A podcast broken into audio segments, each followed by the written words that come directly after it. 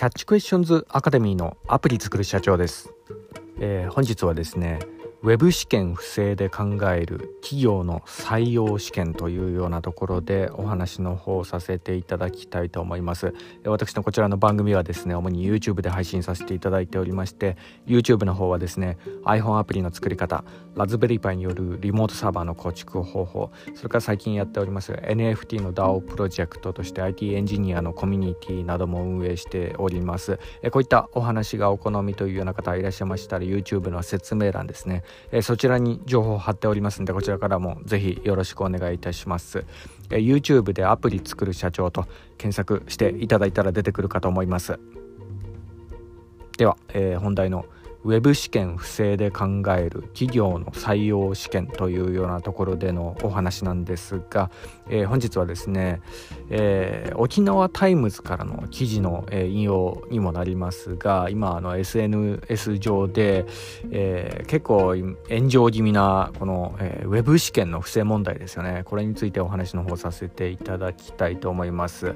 まあの今現在あの企業のねそういったあのウェブ試験のあの回答集みたいなのがね出回っていてなんかツイッターとかそういうんで2000円ぐらいでなんか購入できたりするみたいなそういうようなところがあったりだとか、まあ、それからあの替え玉依頼とかねそういうもので、えー、なんか、えー、ビジネスが成りちゃ成り立っってるような、えそういうような、えところもあるみたいですね。はいまあ、それ以外にもなんか友達と一緒に受験したりとか、まあのまあ、試験官とかそういうのをこう監視してるわけではないんでねパソコン上でなんかえーまあ、あのウェブ上でこう試験とかそういうのをやったりするんで、まあ、こういうこう代行業者ですよねそういうようなものまでもこう出てきてしまってるみたいなそんなようなことらしいんですけど、えーまあ、とにかくねまあ、この不正問題、えー、まあ、その根本的な問題ちょっとどこにあるのかなというようなところを考えてみるとですねあのもちろんねあの不正をする応募者側も、えー、まあ、悪いっちゃ悪いところもありますけど、まあ、そもそも論としてこの企業側もですねこのウェブ試験とかね、えー、そういうんで人を判断するのもどうなのかなというふうにこう思うようなところがあるんですよね。はいまあ、もっともですけどその企業側ね企業側がえー、その不正とかそういったのも加味してね、えー、人を採用してるとか言うんであれば問題ないとは思うんですけど例えば、あのー、お金を払ってまでも回答誌を買うぐらいの、え根性のある人材を集めてるとかね、えまあ、そういうような、あのまあ、意図もあるんならね、まあ、志望度が高い、まあ、人としてまあ評価もできますしまた、あの友達と一緒にこう受験するにしてもですねその人選とかね、えそういったのも結構ああの慎重な判断必要とも思いますし、まあ、あの頭のいい友達と、えー、なんかね、あの一緒にこう受験できるっていうんであったら、まあ、そういった友達付き合いがある、えー、人も、まああのステータス的にはまあ高い部類なんじゃないかなとかそういうようなね判断で、まああのまあ、一次審査としてはいいかなというような感じでこう採用するっていうんだったらまあいいんですけど、まあ、とにかく、あのただね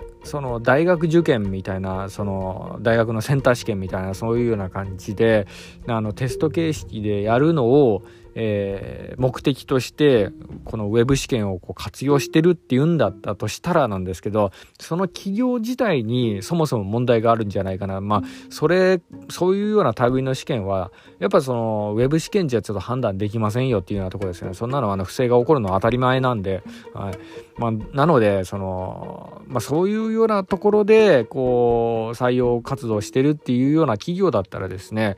むしろあのなんかこう行かない方がいいんじゃないかなっていう感じも、まあ、しなくもないかなって感じしますよね。はい。まあ、大体、あの、そういうような、あの、企業って結構ブラック企業だったりする可能性も高いんですよね。はい。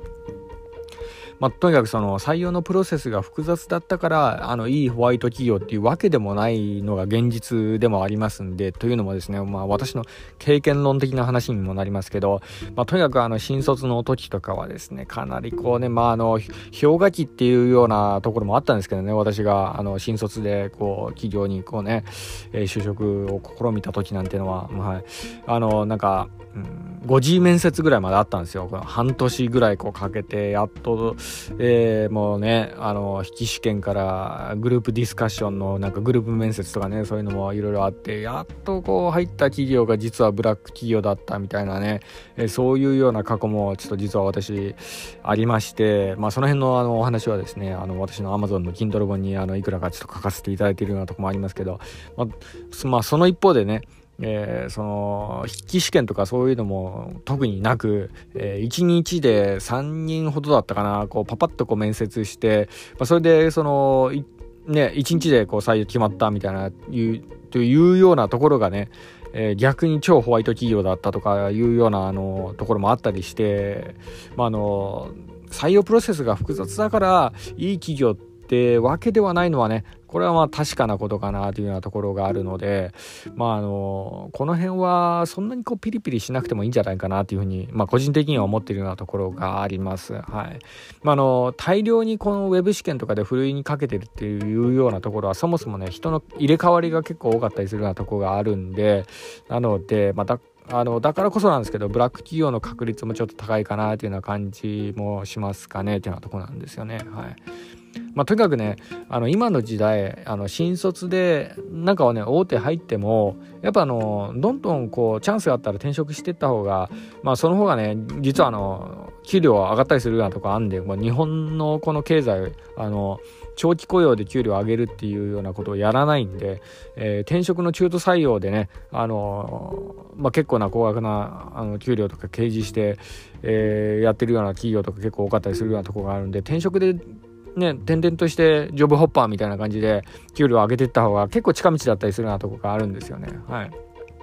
まあ、だからこそなんですけど、まあ、企業っていうのはですね、そういったあのまあ、